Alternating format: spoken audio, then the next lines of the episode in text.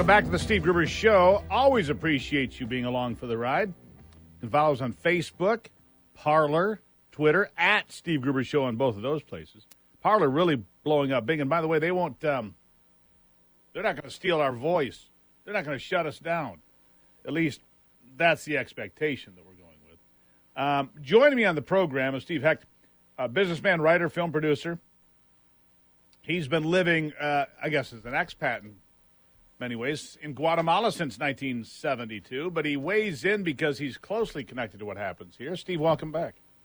Thank you very much, Steve. Great to be with you again. So you sit there in a foreign country and watch all the, the, the chaos and the nonsense. What do you make of it? I didn't write this in the in the piece that were uh, that was just published by the Washington Times last week, but uh, from a, a, Guatemalan point of view, this is um, uh, very familiar. It's what Democrats did in Guatemala uh, for several years, and uh, they ran a phony election in Guatemala last year. And what happened? What happened is that uh, the the court that uh, the U.S. Embassy forced on Guatemala in 2016 uh, and the electoral authority that they took over simply stole the election, and the court validated the theft. And that's exactly what will happen to the United States if Democrats get to pack the court. So, uh, I don't think court packing is going to happen. I by agree. the way, uh, I don't. I don't even think it's going to happen if you get two senators from Georgia that become Democrats, which I don't think that will happen. But even if it did, uh, because you've got people like Joe Manchin, and and uh, the woman, uh, what is her name from New Hampshire, eluding me now. Um, anyhow, there's a couple that won't do it, and I don't even think that. So I don't think they can get across the hump. Is my point. I, I don't think they can get across that finish line, which is good news. I mean, in a very dangerous place. And in the event that Joe Biden takes the oath of office, I believe that Donald Trump is more powerful in exile in many ways than he is as president because he still will get 50,000 people at rallies. He will get, he's going to, to, to you know, campaign in Georgia this coming uh, over the weekend. And that'll mean big turnout, don't you think? I agree with that. And, and the strength of Donald Trump, of course, is the depth and breadth of his support. And, you know, you can't take that. You, you, you can't take that large chunk of people who are not fanatical followers of Donald Trump. They love the policies that Donald Trump has implemented and that he's the one who's willing to stand up to these politically correct totalitarians. And if you take away their voice, you have a serious problem. Yeah. And they will fight back, won't they? I believe so. I believe so as well. This idea that somehow the Republicans just won't turn out now in Georgia or anywhere else, don't buy that for a second. Uh, oh, the I reason don't buy being, that, and and I think we owe a great debt of gratitude to Donald Trump for exposing this fraud, fighting this fraud, not being intimidated like many others are about standing up and saying it, and the other thing is that he, despite the fact that he doesn't have good Republican support on on on, on the uh, outcome of the general election, he's still going to actively campaign for the Republicans in Georgia because really that's a firewall. You, you know, if they have the Senate, the potential, you might be right that they, they don't get what they want. But look, these people committed a massive fraud, and it's obvious. And they knew that they were going to be caught, and they are caught. But there doesn't seem to be a remedy. And it's very difficult to get the state legislatures uh, to uh, to elect their own, to name their own slate of electors, other than the ones that come from their secretaries of state, and it's very difficult to get them also to simply not certify. Which, if they don't certify, the election goes into the House of Representatives, and there it's not by majority; it's one one state, one vote. So Republicans would win.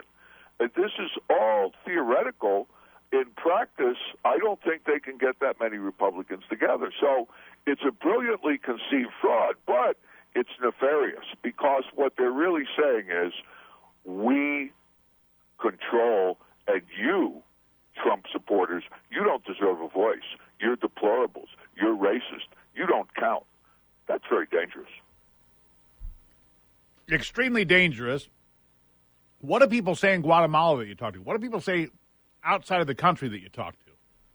Well, you, you, can sum it up like this Welcome to the third world, United States. Yeah. And they mean it, don't they? They sure do, because they've lived it. And, and, and they're horrified that this comes to the United States. But the other thing is that Joe Biden was Barack Obama's point man in Guatemala, and he imposed a criminal United Nations commission on Guatemala that helped take over the Guatemalan court, Guatemalan criminal prosecution. And so they say, hey, United States, you people don't seem to understand what's coming to you, what they want to do to you. This is the plan. Pack the court if they can. If they can, they will. Look, anybody who would do commit this widespread fraud would do anything. You can't put anything past these people.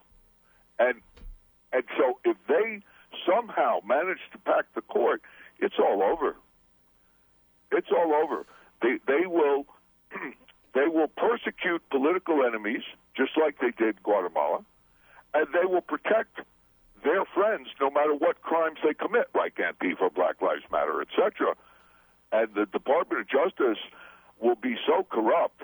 I mean, you know, William Barr announced uh, we haven't found uh, uh, enough evidence of fraud to overturn the election. That's a legal thing. It's not a political thing.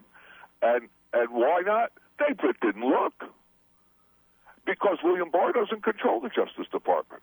Who controls the Justice Department are the permanent bureaucrats who are all Democrats. Well, if that's the case, then then it's already lost. I don't believe that yet. By the way, I don't believe it's already lost. I believe we're still in this thing.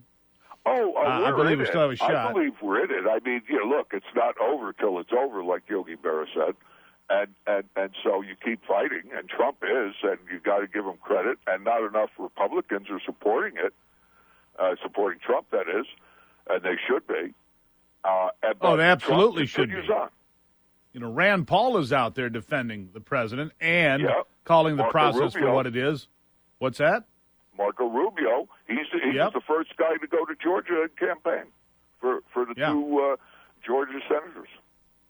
That's exactly correct, and he and should he be. knows because Marco Rubio's Cuban heritage lets him see the totalitarian nature of Democrats, and he knows how important it is to keep the Senate. We keep the Senate, they can't pack the court, and they have oversight that they can't get around, and and, and that's a big, big deal.